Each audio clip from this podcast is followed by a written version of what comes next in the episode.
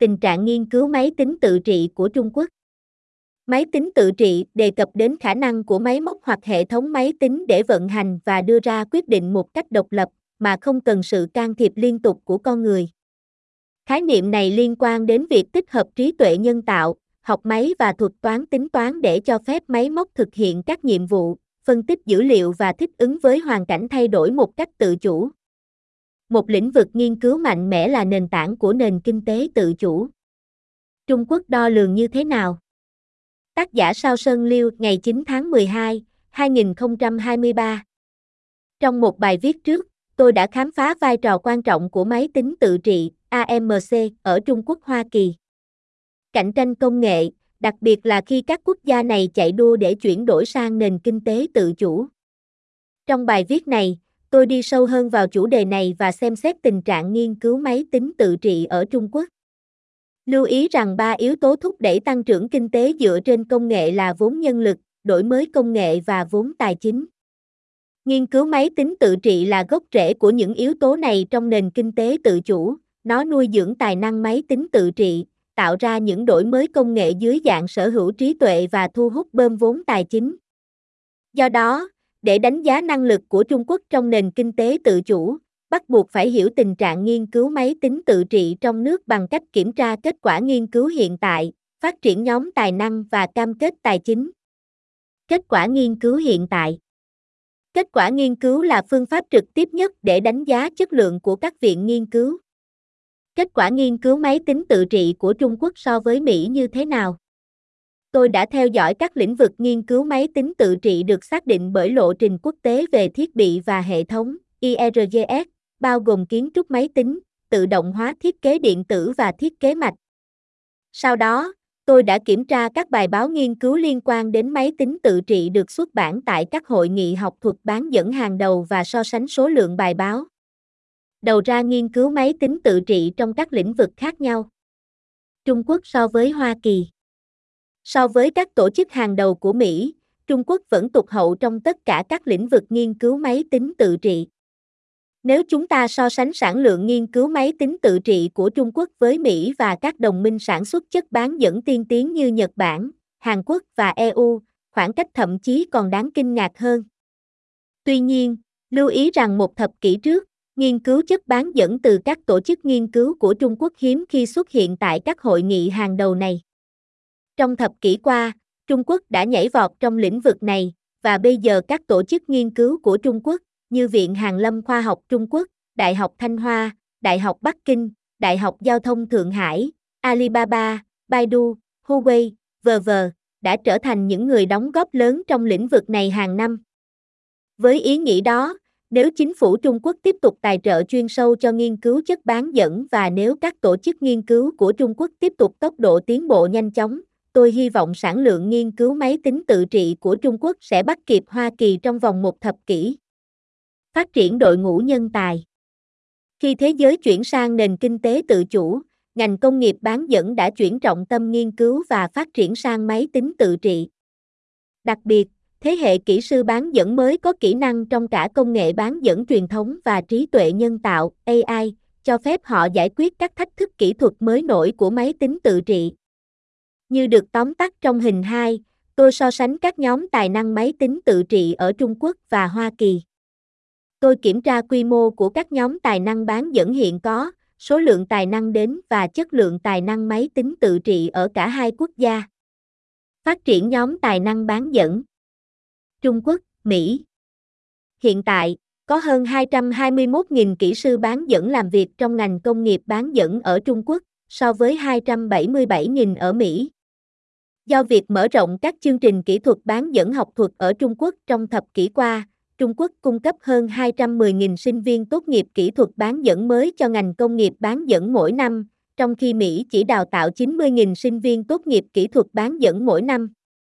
Tuy nhiên, chưa đến 15% sinh viên tốt nghiệp như vậy ở Trung Quốc tham gia vào ngành công nghiệp bán dẫn mỗi năm, trong khi 38% sinh viên tốt nghiệp ở Mỹ tham gia vào ngành công nghiệp bán dẫn. Ngoài ra, mức lương trung bình hàng năm cho các kỹ sư bán dẫn ở Trung Quốc là 62.000 đô la Mỹ, so với 96.951 đô la Mỹ ở Mỹ. Sự khác biệt này phản ánh sự khác biệt đáng kể về chất lượng giáo dục kỹ thuật ở Trung Quốc và Hoa Kỳ. Nhờ giáo dục kỹ thuật tốt hơn và mức lương cao hơn, ngành công nghiệp bán dẫn của Mỹ có thể thu hút nhiều tài năng bán dẫn quốc tế chất lượng cao hơn so với Trung Quốc. Tại Mỹ, hơn 5.000 sinh viên quốc tế có bằng kỹ sư nâng cao tham gia ngành công nghiệp bán dẫn mỗi năm, trong khi ở Trung Quốc, hầu hết các kỹ sư bán dẫn đều được đào tạo tại địa phương. Do đó, mặc dù Trung Quốc có một nhóm tài năng máy tính tự trị có quy mô tương đương với Hoa Kỳ, Hoa Kỳ có thể thu hút nhân tài trên toàn cầu, trong khi Trung Quốc phải dựa vào nguồn cung tài năng địa phương của mình. Điều này tạo ra một khoảng cách lớn về chất lượng trừ khi Trung Quốc cải thiện đáng kể chất lượng nghiên cứu và giáo dục. Cam kết nguồn lực tài chính Bây giờ chúng ta hãy so sánh cam kết tài chính của Trung Quốc và Hoa Kỳ với các ngành công nghiệp bán dẫn tương ứng của họ, những ngành đang cạnh tranh khốc liệt để phát triển chip máy tính tự trị tiên tiến. Những cam kết tài chính này là chất xúc tác thiết yếu cho sự phát triển của hệ sinh thái máy tính tự trị ở cả hai quốc gia. Quy mô của cam kết tài chính, chiến lược và hiệu quả của việc sử dụng các quỹ có thể xác định quốc gia nào sẽ phát triển lợi thế cạnh tranh trong nền kinh tế tự chủ. Mỹ đã thông qua một chiến lược toàn diện để tài trợ cho ngành công nghiệp bán dẫn của mình.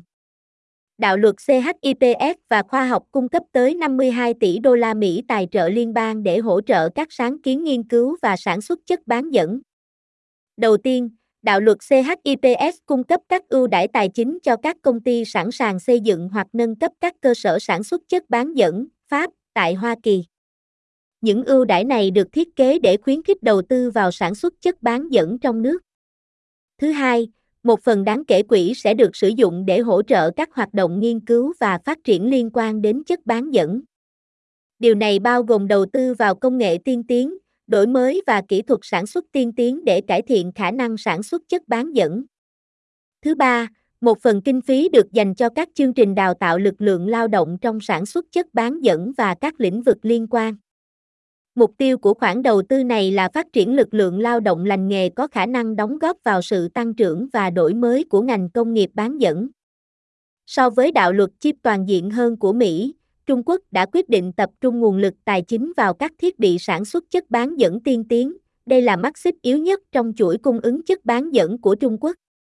Có thông tin cho rằng Trung Quốc chuẩn bị khởi động một quỹ đầu tư do nhà nước hậu thuẫn trị giá 40 tỷ đô la Mỹ, tập trung vào các thiết bị sản xuất chất bán dẫn tiên tiến. Đây là phản ứng trực tiếp đối với gói trừng phạt sâu rộng của Washington nhằm cắt giảm khả năng tiếp cận của Trung Quốc với các thiết bị sản xuất chip tiên tiến.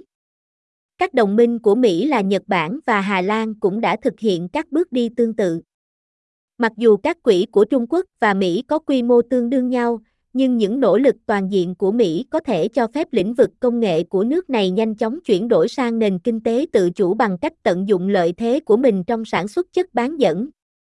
Ngược lại, bằng cách bù đắp cho mắt xích yếu nhất trong sản xuất chất bán dẫn, Trung Quốc có thể tụt hậu so với Mỹ trong quá trình chuyển đổi sang nền kinh tế tự chủ, nhưng có thể thoát khỏi sự phụ thuộc vào các giải pháp điện toán nước ngoài và trở nên tự cung tự cấp trong nền kinh tế tự chủ.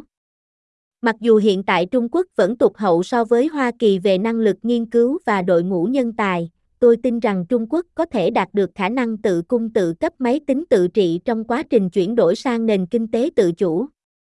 Đặc biệt, Trung Quốc là nhà sản xuất lớn nhất và thị trường máy tự trị lớn nhất, và thị trường máy tự trị nội địa đang phát triển nhanh chóng ở Trung Quốc sẽ mang lại nhiều cơ hội kinh doanh cho ngành công nghiệp bán dẫn máy tính tự trị của Trung Quốc. Do đó, có khả năng Trung Quốc có thể duy trì tốc độ tiến bộ trong nghiên cứu máy tính tự trị. Trong vòng một thập kỷ, sản lượng nghiên cứu máy tính tự trị của Trung Quốc có khả năng bắt kịp Mỹ. Lưu Thiệu Sơn Tiến sĩ Sao Sơn Liêu hiện là thành viên của Ủy ban Chính sách Công nghệ Hoa Kỳ ACM và là thành viên của nhóm cố vấn ban lãnh đạo công nghệ của Học viện Hành chính Quốc gia Hoa Kỳ. Nền tảng giáo dục của ông bao gồm bằng tiến sĩ kỹ thuật máy tính từ UPivin và thạc sĩ hành chính công, MPA, từ trường Harvard Kennedy.